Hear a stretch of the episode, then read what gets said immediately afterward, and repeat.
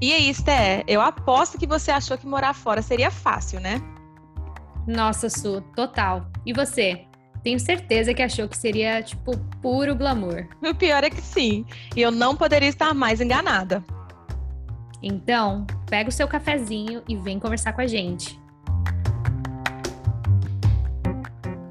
Ela é mestre em Relações Internacionais, morou na Holanda por cinco anos, mora atualmente na Alemanha. É inteligentíssima, engraçada, bondosa. Ela é linda, absoluta. Ela é Stephanie Tischenberg. Sou linda. e essa minha amiga é a Su, é uma mineira daquelas que quando quer não fica esperando ninguém aparecer lá para fazer para ela. Ela vai lá e faz. Advogada, linda, maravilhosa, mãe da Marie, que é uma cachorrinha, tá? E minha parceira de ciclismo. Uhul! Uhul! E hoje estamos aqui para começar a contar a história. E vamos contar para vocês também a nossa ideia por trás do nosso podcast. Pois é, para início de conversa, a gente gostaria de falar sobre o nome do nosso podcast, Café com Expats. Por que expats? Expats é a palavra em inglês para expatriados, que significa a pessoa que mora fora do seu país de origem. Isso já dá uma ideia muito clara para vocês, eu acho, né, do que vamos trazer para vocês no nosso podcast. É, o nosso objetivo é trazer para vocês de uma forma divertida a realidade com a qual a gente se deparou quando a gente resolveu se mudar para fora do Brasil. Bom, eu posso dar aqui um pequeno spoiler. O luxo e o glamour passam bem longe da nossa história. Bem longe. Aqui eu queria abrir só um parênteses muito importante para falar que nós duas é, reconhecemos a nossa condição de privilegiadas por estarmos tendo essa oportunidade. A gente sabe que a maioria dos perrengues que a gente vai compartilhar com vocês nem são lá tão perrengosos assim, vai. Mas também sabemos que muita gente tem uma ideia equivocada de como que é a vida de peleja aqui de quem vive fora do país. E vai ser muito divertido compartilhar tudo isso com vocês. É, então chega de papo furado e vamos contar essa história lá do início, onde tudo começou.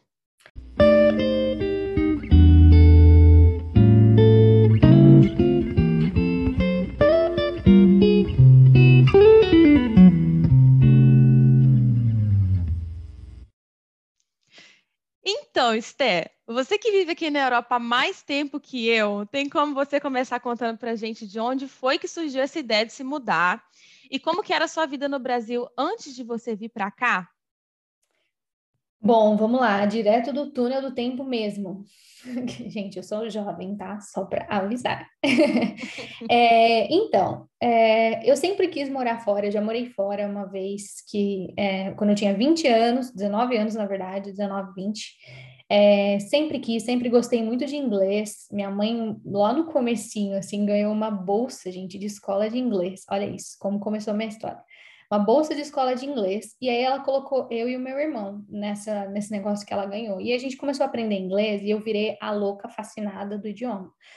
Eu tinha oito anos, eu acho. Então, desde então, eu comecei a me apaixonar por tudo que era de fora, assim. Eu acho que isso também dita muito eu ser a relações internacionais.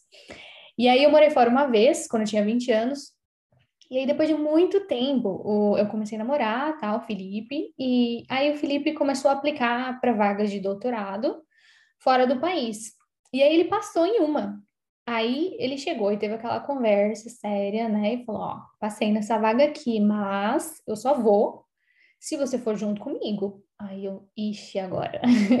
claro que eu falei sim, né? Estamos aqui, não tem nem como, não é nem spoiler. Mas então eu falei sim, e aí a gente ficou namorando à distância há um ano. Meus amigos que já namoraram à distância sabem, né, que isso aí é o primeiro perrengue da vida de longe. Perrengue! Perrengue! Perrengue! Enfim, tudo deu certo no final, e aí a gente casou. E aí eu vim para cá com ele na Holanda, e acho que foi isso, né? O começo faz tanto tempo, Su, que às vezes a gente acaba esquecendo alguma coisa sabe? Mas Tem quanto tempo foi... já que você mora fora? Olha, eu casei em 2015 e eu vim para a Holanda três dias depois. E eu fiz a mala um dia antes, gente. Ela que não deu nem tempo. Eu esqueci tudo, né? Mas tudo bem. É, eu fiz a mala um dia antes e vim para a Holanda.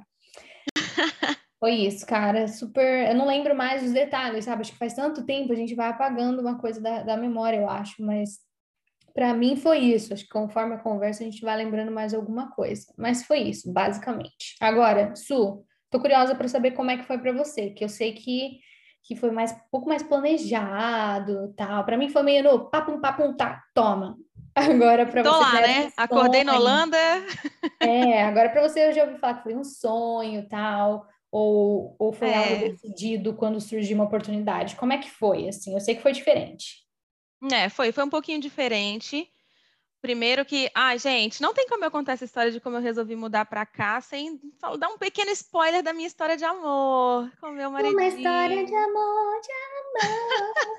não tem como, assim, as histórias elas se elas se juntam muito, sabe? E a gente vai ter um episódio para falar só sobre os nossos relacionamentos. Vai ser um episódio muito legal. Acompanha Posso fazer um parênteses? Claro. Fia, eu te amo, viu? Muito amor, porque eu contei a história do maior seguro possível. Gente, eu vim por amor também, só para ficar bonitinho. Continua. Tudo bem, amiga, eu vou botar, vou botar um highlight, tá bem? Nesse tá comentário. Mas é porque, bom, eu sempre, para quem me conhece desde a época de Brasil, eu sempre fui uma pessoa mais aventureira, assim, sempre gostei muito de viajar, sempre foi meu perfil, assim, isso de morar fora e conhecer lugares diferentes e culturas diferentes. Então já tinha muito tempo já que eu tinha essa vontade de ter uma experiência no exterior. E mas no ano de 2016 eu conheci o meu então marido numa balada no Rio de Janeiro, numa quinta-feira de madrugada. Não. Aquele tipo de relacionamento, um assim. Chegou! é, às quatro e meia da manhã de uma quinta-feira. É tudo para dar ruim, né? Tudo para dar ruim, gente, mas assim, ó, agora você é romântica, você é fofa. Na minha primeira conversa eu já sabia que eu ia me casar com aquele cara. Oh, gente, pausa. Verdade. Meu Deus, que fofo. Oh, a gente é fofo, mas é verdade. Isso foi em 2016, mas ele morava no Rio de Janeiro, eu morava em Belo Horizonte, eu estava passando por um momento assim muito difícil, é, principalmente ligado a um término de um relacionamento anterior, e a gente desenvolveu uma amizade muito forte. A gente, nenhum dos dois estava preparado para um relacionamento, então a gente desenvolveu uma amizade muito forte. A gente conversava com muita frequência e dividia as nossas agonias em relação à vida e tudo. Era na e uma das coisas que. Não, não era na MSN. Já tínhamos WhatsApp na época. Já tinha WhatsApp, não é moderno. Ai, muito modernos. é, e o que aconteceu foi que ele já ele começou a pensar muito em morar fora do Brasil, fazer o doutorado dele fora. Ele, ele fez o mestrado na UFRJ e ele estava querendo uma experiência no exterior também. Ele me perguntou muito a minha opinião na época, porque eu já tinha viajado mais do que ele, o que eu achava dos lugares e tudo. Mas assim, na época a gente era só amigo. E eu dei muito, minha opinião muito sinceramente de que eu achava que uma experiência no exterior é engrandecedora para qualquer pessoa, né? E que se ele tivesse a oportunidade, que ele devia ir sim. Com certeza. Ele se aplicou para algumas universidades em alguns lugares do mundo. Eu me lembro que ele se aplicou na Alemanha, é, aqui na Holanda, se aplicou na Espanha, nos Estados Unidos. Eu Mas uma coisa também. que ele. É, e uma das coisas que foi muito determinante para ele escolher a Holanda, depois que ele teve o, o ok em alguns lugares, foi que ele queria uma vida um pouco mais tranquila, né? Porque você sabe, agora que você está morando na Alemanha, que a Alemanha é uma pegada bastante diferente, assim. Uma pegada mais workaholic, é um povo que dá muito duro, trabalha muito duro, muitas horas e tal. E ele, pelo menos nos Estados Unidos também, nossa, Inglaterra, então é uma Nossa, pegada Estados meio Unidos, diferente. Estados Unidos é muito. Eu acho que aqui na Alemanha não é tanto, mas nos Estados Unidos eles falam que é outra é. vibe. Outra e vibe. na Inglaterra também. Uma das coisas que ele olhou quando ele estava, bom, é, analisando as oportunidades, era a taxa de, de, de rejeição de tese no final. Então, o número de pessoas que se formam ao final do doutorado, ou seja, elas chegam ao fim do curso, apresentam a tese e têm a tese rejeitada, ou seja, ao fim de todo o curso eles não conseguem o título de doutor. Nossa. E aqui na Holanda é muito mínima a taxa. Então, se você chegou ao fim do seu doutorado, provavelmente você vai conseguir o título de doutor. É, porque na Inglaterra, na Alemanha, na, na Holanda, eles não deixam você nem defender se você não tem uma tese é, exatamente. suficiente. Então, eu acho que exatamente. o programa completo é muito bom e dá muito suporte para chegar no fim. Uhum. E assim, se você chegou no fim, quer dizer que você vai conseguir. É muito raro, né? É. E é uma mentalidade diferente. Quando você pega assim, a mentalidade dos Estados Unidos, eles querem algum nível de rejeição para perpetuar aquela ideia de que o programa é muito difícil, de que o programa é muito puxado. É ah, uma é? mentalidade diferente, né?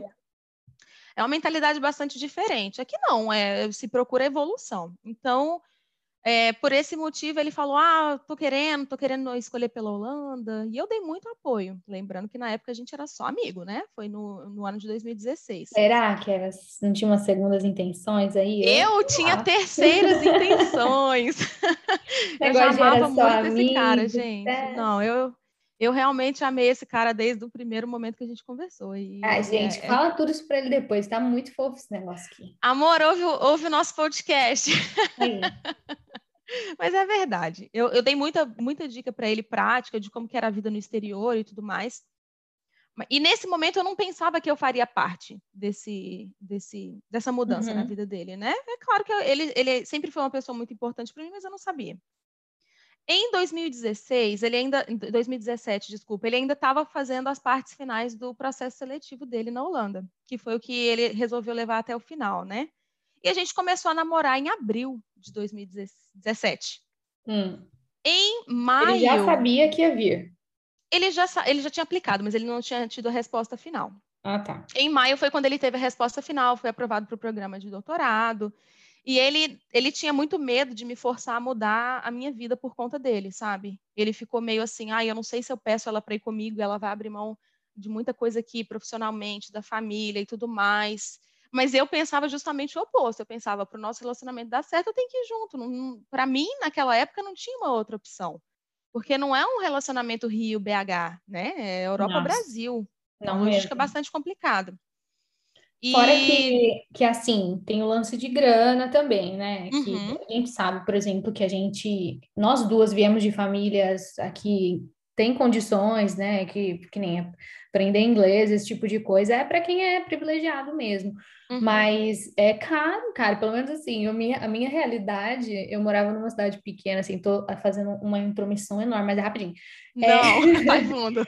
É, é caro. Eu lembro que, na, assim, na época, né? Tipo, na primeira vez que eu fui viajar, era muito caro até fazer ligação, tipo, para uhum. Pra cá. Então, assim, é um, era um, um esforcinho, tipo, não era uma coisa tão fácil igual hoje em dia, que tem WhatsApp, tem FaceTime, tem tudo quanto é coisa. É, é. Mas ainda assim, eu via tanto futuro na nossa relação que eu falei, não, não, não, eu não, não, não vou me submeter ao risco de você estar tá lá, eu estar tá aqui e a gente perder uma coisa que é muito legal.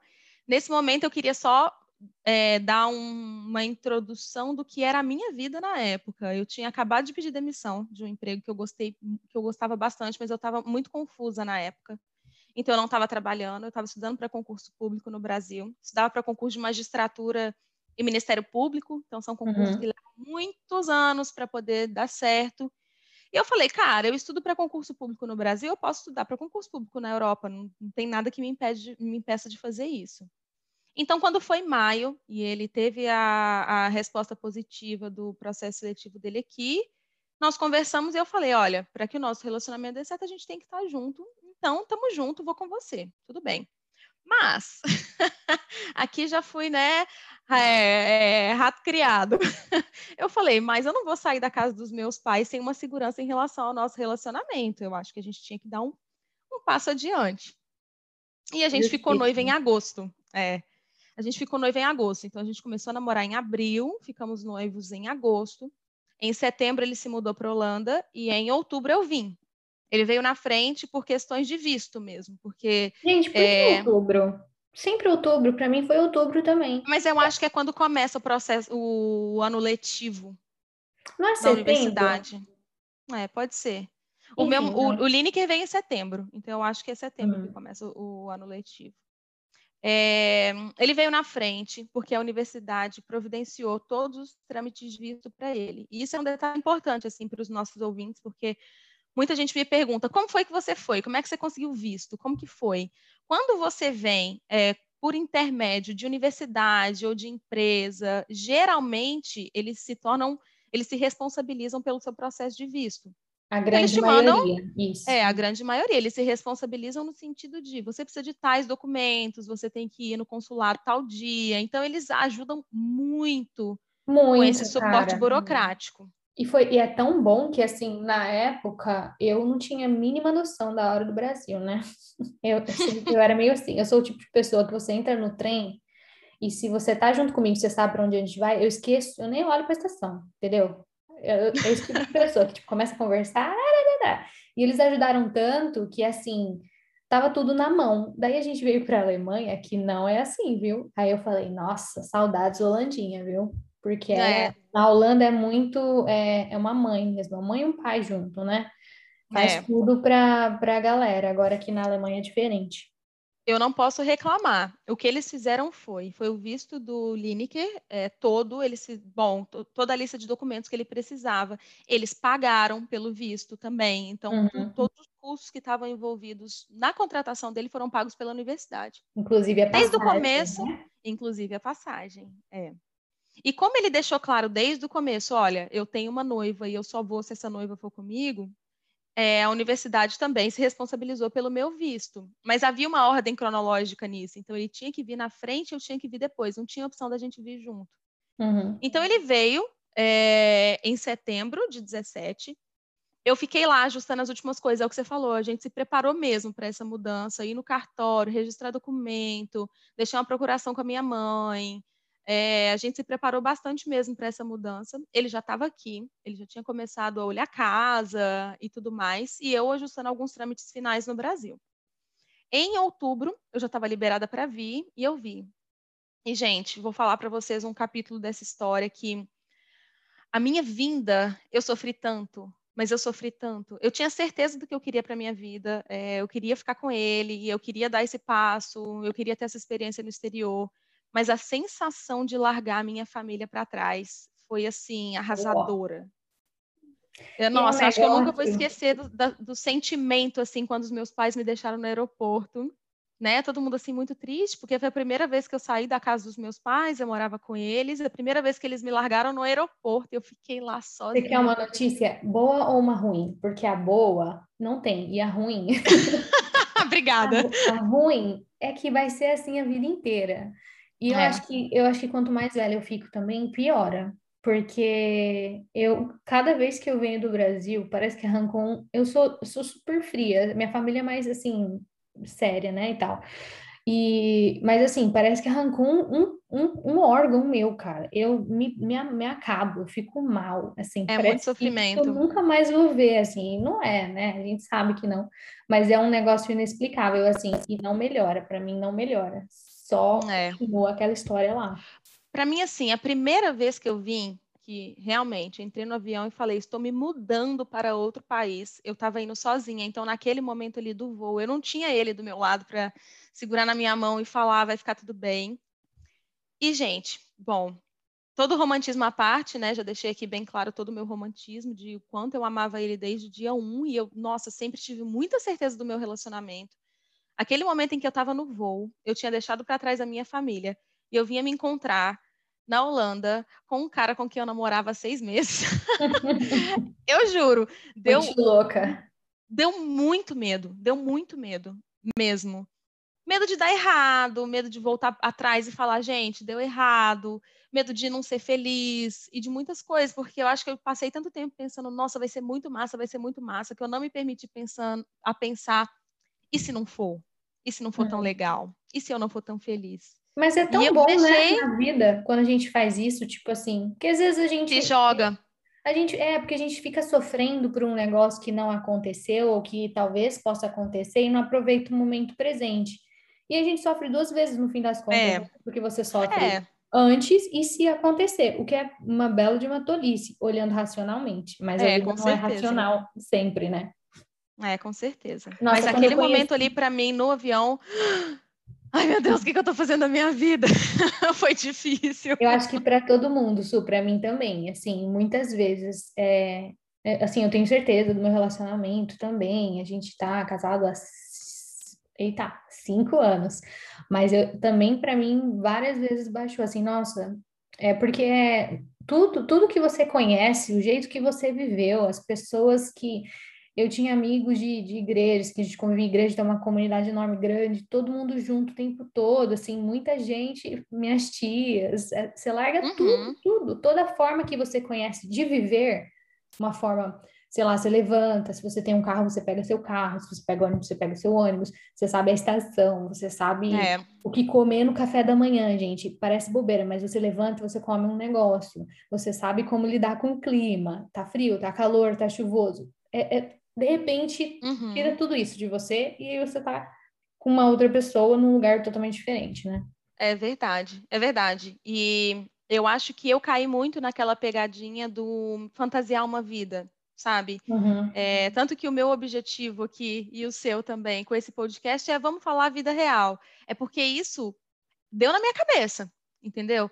Eu acho que como eu já tinha viajado antes, eu já tinha conhecido um pouco, já tinha vindo até para a Holanda mesmo, é, antes de me mudar para cá a turismo, eu tinha todo um conceito formado na minha cabeça do que ia me esperar. Mas Porém... Viajar e morar são coisas completamente diferentes. E eu acho que você só cai a real do que, que você está abrindo mão quando você está no avião vindo para cá. Ou quando você pisa aqui e você fala, cara, não tem como mais. Mãe, me ajuda. Não, não tem, não tem. Ela está em outro fuso horário, ela está envolvida em outra rotina, em uma outra vida. Não tem mais amigas, ai, tô precisando desabafar, vamos encontrar. Não tem, porque a rotina é, dificulta muito as relações que a gente tem com as pessoas com o Brasil. Não tem mais, ai, tive um dia ruim uma coxinha.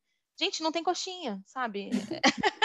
Ela falando das amigas, aí de repente não tem coxinha. Mas são umas coisas muito simples e que no dia a dia elas doem, entendeu? Assim, ai, acordei um domingo, um, um, sei lá, uma segunda-feira de julho e eu vou trabalhar. Eu, eu tô habituada com o clima de Belo Horizonte. Eu sei o que eu vou esperar. Eu sei que eu tenho que levar um casaco. Uhum. Eu sei que eu tenho que levar um guarda-chuva, eu sei o que me espera. Quando você muda para um outro país, você se depara com uma realidade completamente diferente. Ah, não, eu preciso falar que ninguém acostuma com, com Belo Horizonte, cara. Eu fui lá uma vez e eu fiquei envergonhada. Só quero dizer isso, que eu cheguei naquele lugar, o povo para se vestir maravilhosamente bem. Ai, eu somos fiquei, lindos. Eu fiquei com vergonha da minha existência, cara. Eu falei assim, nossa, eu tô arrumada, né? Tipo, paulista. Eu não sou paulista de São Paulo, né? Eu sou paulistano. E aí cheguei lá assim, né? Achei que eu tava arrumada, sei lá, devia estar botando um colar, cabelo esvoaçado. Cheguei no restaurante, salto, domingo, todo mundo de salto alto, maquiagem, o cabelo impecável. eu falei, gente, isso não é ser humano, não, que coisa linda. É difícil mesmo de falar, é gente, difícil mesmo. Vou, vou à padaria, Ai, deixa eu passar um rímel. Gente, eu vou de chinelão. Tá aí um é. negócio que eu nunca mais saí na rua aqui, porque o tempo não permite, né? Mas continua assim. Eu, eu, eu, acho que assim, quando eu estava ali no avião, é que eu me deparei com a realidade no e cru. Tipo, ai meu Deus, eu realmente entrei em pânico porque eu não tinha me permitido pensar nesses medos, sabe? Eu estava tão segura do que eu estava fazendo que eu não me permiti pensar nesses medos. Mas enfim, sobrevivi à viagem de avião. E ainda vim com cartinha que do bom. meu pai, lendo e chorando. Uma das minhas melhores amigas, Gardênia, beijo! Me levou no aeroporto, deixou cartinha, deixou. Ai, ai, gente, nossa, aquilo assim, meu Deus, meu coração partiu mil vezes no, no, no avião. Cheguei na Holanda e o meu marido foi me buscar, meu então noivo, né? A gente se casou aqui. Meu marido foi me buscar na estação de trem, na, no, no, aeroporto, né? Que tem a estação de trem lá dentro. A gente deu uma volta em Amsterdã. Mas quando eu vi a cara dele e falei, tá, tem família aqui, sabe? Tá tudo bem. Não estou só. Bem. Não estou só, tem alguém para dividir todos esses perrengues comigo. Eu me acalmei bastante. E aí, bom, eu, eu acho que é legal a gente falar um pouquinho também das nossas primeiras impressões nessa nova terra.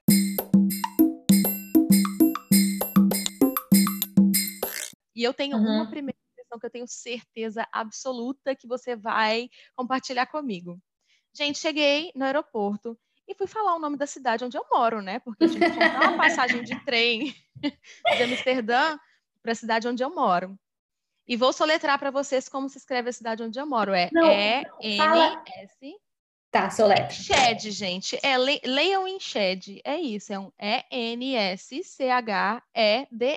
Em Shed. Foi isso que você então, falou lá... no primeiro dia? Com certeza. Gente, para mim, quando o Felipe falou a primeira vez, eu jurei, eu, eu lembrava com enchente. Aí eu ficava lembrando de enchente, para eu lembrar, só que com E, para eu lembrar o nome da cidade, cara. Eu enchente, enchente. Mil anos. Quando eu aprendi, eu falei, gente, é muito longe do nome original, né? Sei que chegamos para comprar um bilhete para vir de Amsterdã para Enschede, que é a cidade onde a gente mora.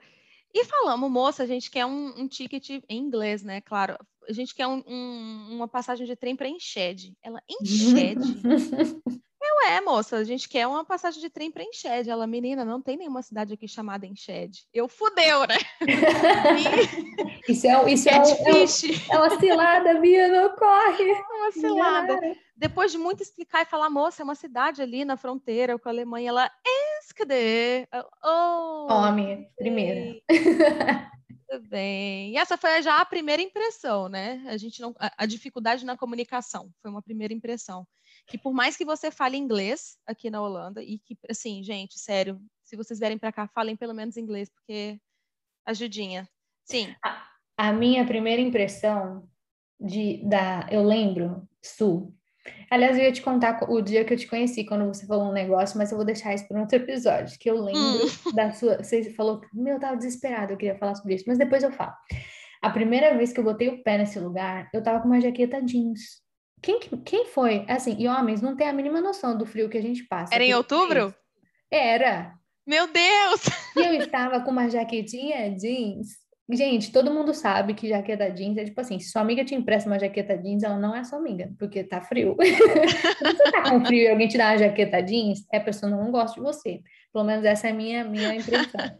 e eu vim com uma jaqueta jeans, cara. Eu lembro que tava 5 graus e eu desci do, do do, do carro, porque ele alugou um carro, porque a gente ia pegar, a gente tava che... eu tava com muitas malas, eu e ele, a gente veio juntos, né? E, e cara, eu lembro que, eu não lembro a história do carro, mas eu lembro que eu desci do carro no estacionamento e eu não parava de tremer. Eu falava, hum, hum, hum, ele quer ver as coisas, eu quero, eu fico com frio, eu tô com muito frio, tipo, eu tô com frio. Ele, nossa, mas tá suave, porque homem tem a temperatura de um vulcão, né? Eu lembro disso, assim, um frio horrível. E eu falei, meu Deus, eu não queria ver nada. O meu pé tava congelando, meu dedo tava congelando, o meu, os meus ossos doíam, assim, ó. E ele querendo me mostrar alguma coisa, eu falei, eu não quero ver bosta nenhuma, eu quero esquentar. Quero uma cama quente. Foi essa minha primeira impressão, tipo, frio, frio. E nem hoje em dia, né, a gente vê 5 graus, assim, é frio, mas não é aquela coisa horrorosa tal. A gente se acostuma né? também. Costuma. É, a gente se acostuma. Então, assim, o seu primeiro perrengue, assim, o seu primeiro choque cultural foi o frio. O meu foi ah, perceber que eu não ia conseguir mais me comunicar como eu, como eu me comunico no Brasil mais. Assim, mesmo lendo as palavras, elas não soam como eu acho que elas deveriam soar, e é uma pronúncia completamente diferente do que eu imaginaria quando eu só leio o nome. Então foi, meu Deus, a partir de agora eu estou aqui numa zona completamente é, já... diferente. Você já ficou chocada ou você estava animada ainda? Porque eu cheguei, acho que eu fiquei animada um tempo. Essa demorou para cair essa minha ficha aí de tipo, nossa, vai ser diferente, sabe?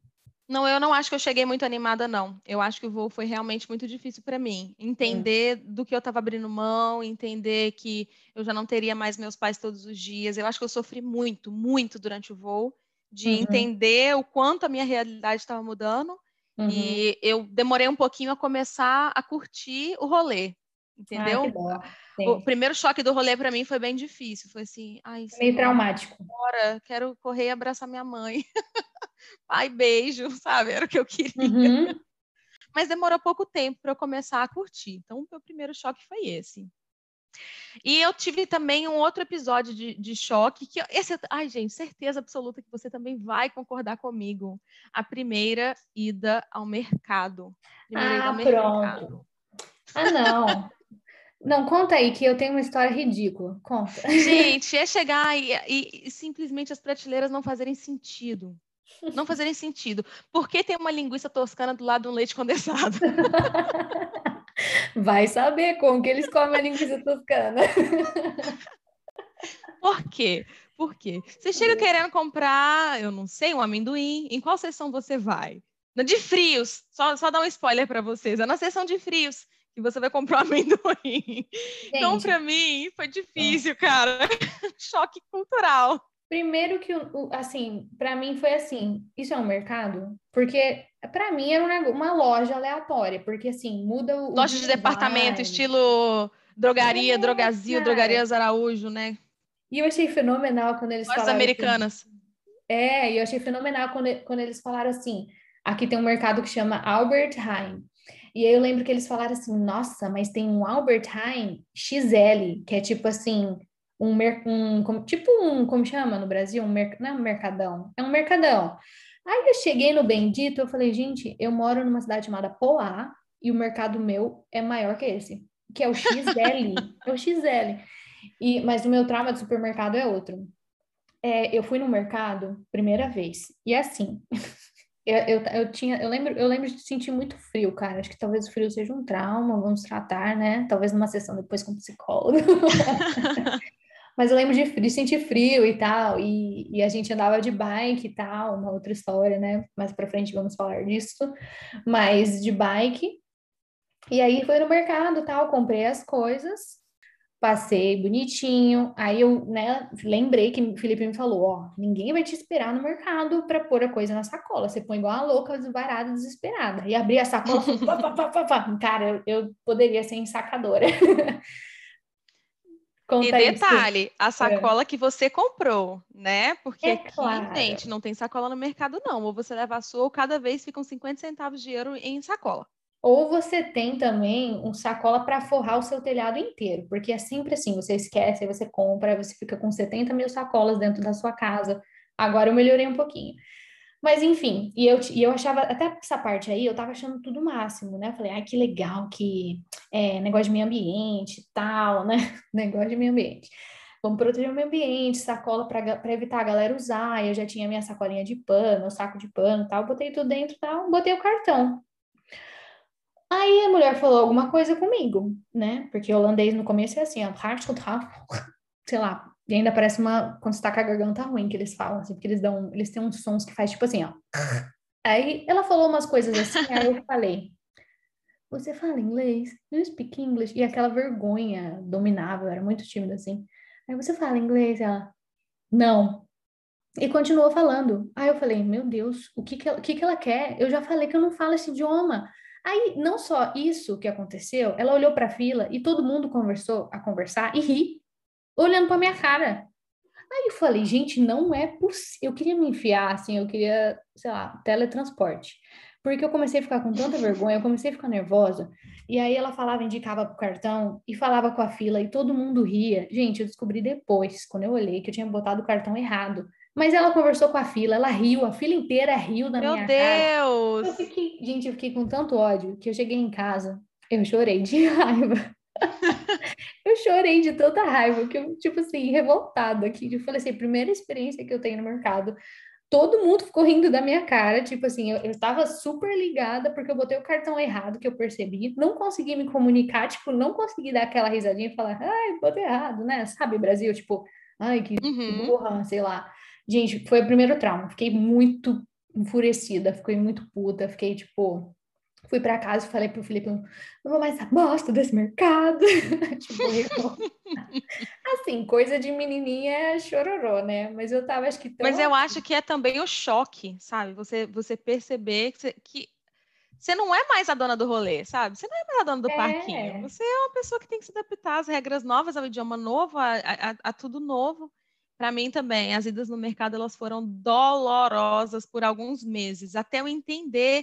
Eu não entendi onde as coisas estavam, eu não entendi o que as coisas significavam, porque além de tudo, né? Bom, Brasil, português, nós duas sabíamos falar inglês no máximo razoável, e mudamos para um lugar onde também. Um português razoável também, e mudamos para um país em que fala holandês. Então você chega no mercado, nada faz sentido. Eu ia com meu celular e o Google Tradutor. Só que assim, uma ida no mercado deveria demorar 10 minutos, eu ficava uma hora, porque eu não achava as coisas. E, nossa, senhor, e assim, zero um grande trauma. Passo pessoal, né? O pessoal não respeita, e aí você fica olhando, eu ficava assim, até hoje um pouco aqui, eu fico olhando meia hora um produto para entender o que, que é aquele produto, entendeu? Porque o formato da embalagem é diferente, tem cores, tem desenho, tem um coelhinho, sei lá o que, que é aquilo, cara. Aí você fica meia hora olhando, aí vem alguém e dá uma abraçada na tua cara, aí você já toma primeiro. e aí, gente, é muito engraçado. Isso que você falou me lembrou de uma coisa que eu vejo muito aqui, que no Brasil não tem muito. Eles não têm pressa também enquanto eles estão resolvendo alguma coisa. Por exemplo, você está na fila do banco, tem uma pessoa na sua frente na fila do banco que está sendo atendida. Às vezes você só quer perguntar uma coisa muito simples, tipo assim, o banco está aberto? Uma coisa muito uhum. simples. Só que o atendente que está atendendo aquela pessoa, nenhuma delas tem a menor pressa. Então é capaz que você sendo a única pessoa esperando ali, você fique esperando meia hora, uma Com hora, certeza. porque eles não, eles não abrem espaço para nenhuma pergunta simples enquanto um deles está sendo atendido, o que é uma coisa boa também, porque quando chega a sua vez, é a sua vez. E eles gastam todo o tempo necessário em te ajudar. Mas é uma coisa irritante, assim, pelo menos para é. mim, de primeiro impacto. Eu só pra quero saber se a loja está aberta mas a pessoa está sendo atendida e ela vai continuar sendo atendida por meia hora, uma hora, e eles não vão olhar para o lado, eles vão E quando eles começam a fazer piada e conversar com a pessoa, tipo assim, tem uma fila quilométrica, tipo, sei lá, as lojas fecham aqui, um detalhe importante, que as lojas, por exemplo, no Brasil fala que fecha às oito, você entra na loja até às oito.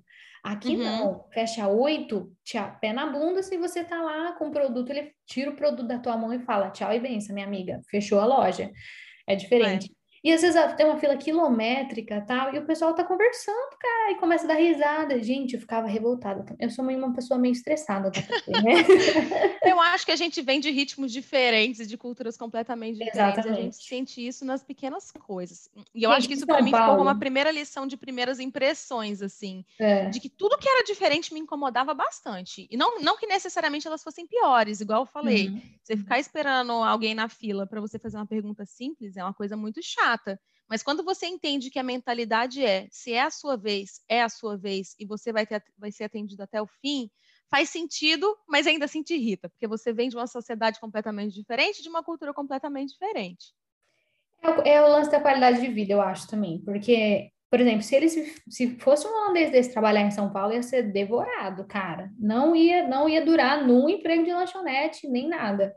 Porque. É é uma vida completamente diferente. Aqui na Alemanha, eles são mais rapidinhos também. Eu já reparei. Sabe o que, que eles fizeram? Su, vou contar uma coisa milagrosa. Eles pediram desculpa no mercado. Você acredita? Isso não acontece na Holanda, gente. Tipo assim, ele, a menina nem trombou em mim, ela só tava demorando, sei lá, três segundos a mais olhando um produto e ela pediu desculpa. Eu falei, meu Deus, é isso mesmo? Eu, eu quase, eu né? quase peguei um lencinho e, e, apreciei aquele momento, assim. É. Na Holanda, isso me irritava muito, que eles, eles é, dificilmente, sei lá, de bem difícil, só se eles fizerem uma coisa muito, né, sei lá, bater com a bike na tua frente, porque, sei lá, aí eles pedem desculpa, mas geralmente... Mas eu acho que, de novo, é o choque cultural. Eu não acho é. que eles estão necessariamente errados e não acho que a gente está necessariamente certo. Não, não e eu vou falar muito isso. sobre isso quando a gente falar sobre desafios profissionais, assim como é. é, diferente a mentalidade. E é isso, isso, não tem muito certo e errado, mas a mentalidade é completamente diferente. E é difícil. É, não acho mesmo, não acho mesmo que seja assim por maldade, mas é uma coisa que nós brasileiros apreciamos muito, né? Uma uhum. pessoa que tromba você na rua e não fala desculpas, fala, ei, mal educado, tipo, tua mãe te ensinou, não te deu educação, não, a gente sai resmungando, né? Aqui nem sei resmungar, detalhe, né? Como é que você vai resmungar em holandês? É, nem mesmo.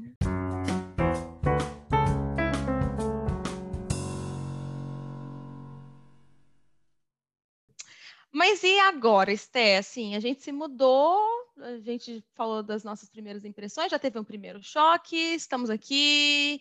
Eu estou muito curiosa de saber assim, o que esperar, né? Depois que a gente fez essa mudança, como que a gente recomeça? Quais são os primeiros passos?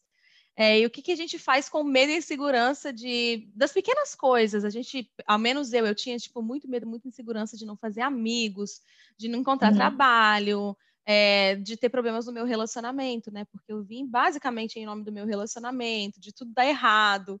E era uma uhum. coisa que sempre me deu muito medo, assim, dar errado e voltar com o rabinho entre as pernas, sabe? Tipo, ai, dei um passo maior do que as minhas pernas, deu tudo errado. Como que a gente é. lida com isso de cara? Olha, eu acho que todo mundo que passa por isso, é, por essa mudança, é, com certeza sente tudo isso aí que a gente falou, essa insegurança, ao menos no começo, né? E, e, e eu acho que esse lance de voltar para voltar, dizer que, né, esse medo de voltar, é uma visão que a gente muda conforme o tempo, eu acho. E eu acho que conforme o tempo a gente vai analisando que não é voltar necessariamente, são vários recomeços, né? Que a uhum. gente tem. Mas é uma fase de adaptação, né? É um medo do novo, é... são milhões de coisas assim. E eu sempre falo para alguém já vir com um terapeuta, tal. dica, dica. Ajuda. E... Com certeza. Mas eu acho que é isso, Su. Eu acho que todo mundo passa por isso. E eu acho que vai ser muito legal a gente é, mais para frente continuar contando essa história para todo mundo, porque tem muita coisa que a gente gostaria de falar, né? Para todo mundo aqui. Eu acho que, que talvez a gente possa ajudar muitas pessoas ainda, né? Talvez normalizar algumas coisas que a gente passou, né? É, eu acho que é isso. A gente tem muita história para contar. A gente passou por muitos bocados aqui. E a gente tem muita coisa divertida, tem muito perrengue, e eu acho que o mais legal é a gente mostrar esse toque de realidade mesmo, por trás uhum. de tudo que acontece. Não existe conto de fadas. A gente trabalhava no Brasil, a gente trabalha aqui, tinha perrengue no Brasil, tem perrengue aqui, são perrengues diferentes. Algumas uhum. dificuldades de lá a gente não encontra aqui, algumas dificuldades aqui a gente não encontrava lá. E eu acho que vai ser muito, muito, muito legal compartilhar essa história diferente com muita gente, né? Porque a gente sabe que a gente tem muita coisa para contar. Com certeza. Bom, a gente espera dividir com vocês os próximos capítulos dessa jornada. Muito obrigada por terem ouvido a gente. Gente, muito obrigada por terem nos ouvido e a gente espera que vocês gostem, comentem, falem algumas coisas pra gente que vocês querem ouvir da gente e a gente se fala em breve. Um em beijo. breve, gente. Beijo. O pé de vocês. Muito obrigada. Tchau, tchau. Até tchau, a próxima. Su.